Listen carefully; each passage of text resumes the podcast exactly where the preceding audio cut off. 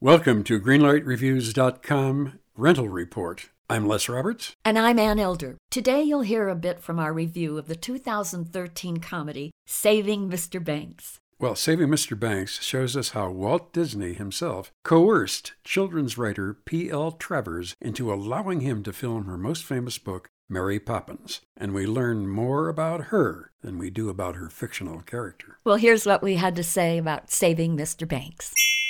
This is one of the most entertaining movies, and that's with a capital E, that I have seen in years. It's a lovely film. It's funny. It's Oh. sad. It's very, very charming. I think it's a testament to the genius of Emma Thompson that she somehow makes this unlikable character, P.L. Travers, likable. P.L. Travers was a very difficult woman. Oh, I'd say so. It's just a tremendously gifted film. I don't have one slightly negative thing to say about this movie. I'm obviously going to give it a green light. I guarantee you will enjoy it. I think this movie was upbeat without being sappy. I thought it was good natured. I thought it was full of charm and with just enough vinegar to balance out the sugar. so, for me, saving Mr. Banks, green light all the way. Okay, and two green lights for saving Mr. Banks.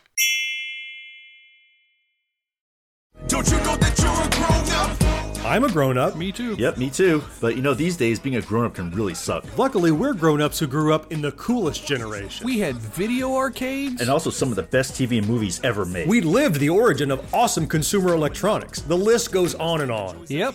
Generation X. exactly. And we're Gen X grown up. Every week, the Gen X Grown Up podcast explores media, tech, toys, games, and more from both yesterday and today. through the eyes of Generation Xers who absolutely love that stuff. You can find us on iTunes or wherever you get your podcasts. Or find us on our website, genxgrownup.com. Life sucks as a grown up. All right, you think that was good enough? I I hope so, man. I'm tired. I, Who listens to a promo on a podcast and then goes and listens to a different podcast? right. I, I've never done it. right.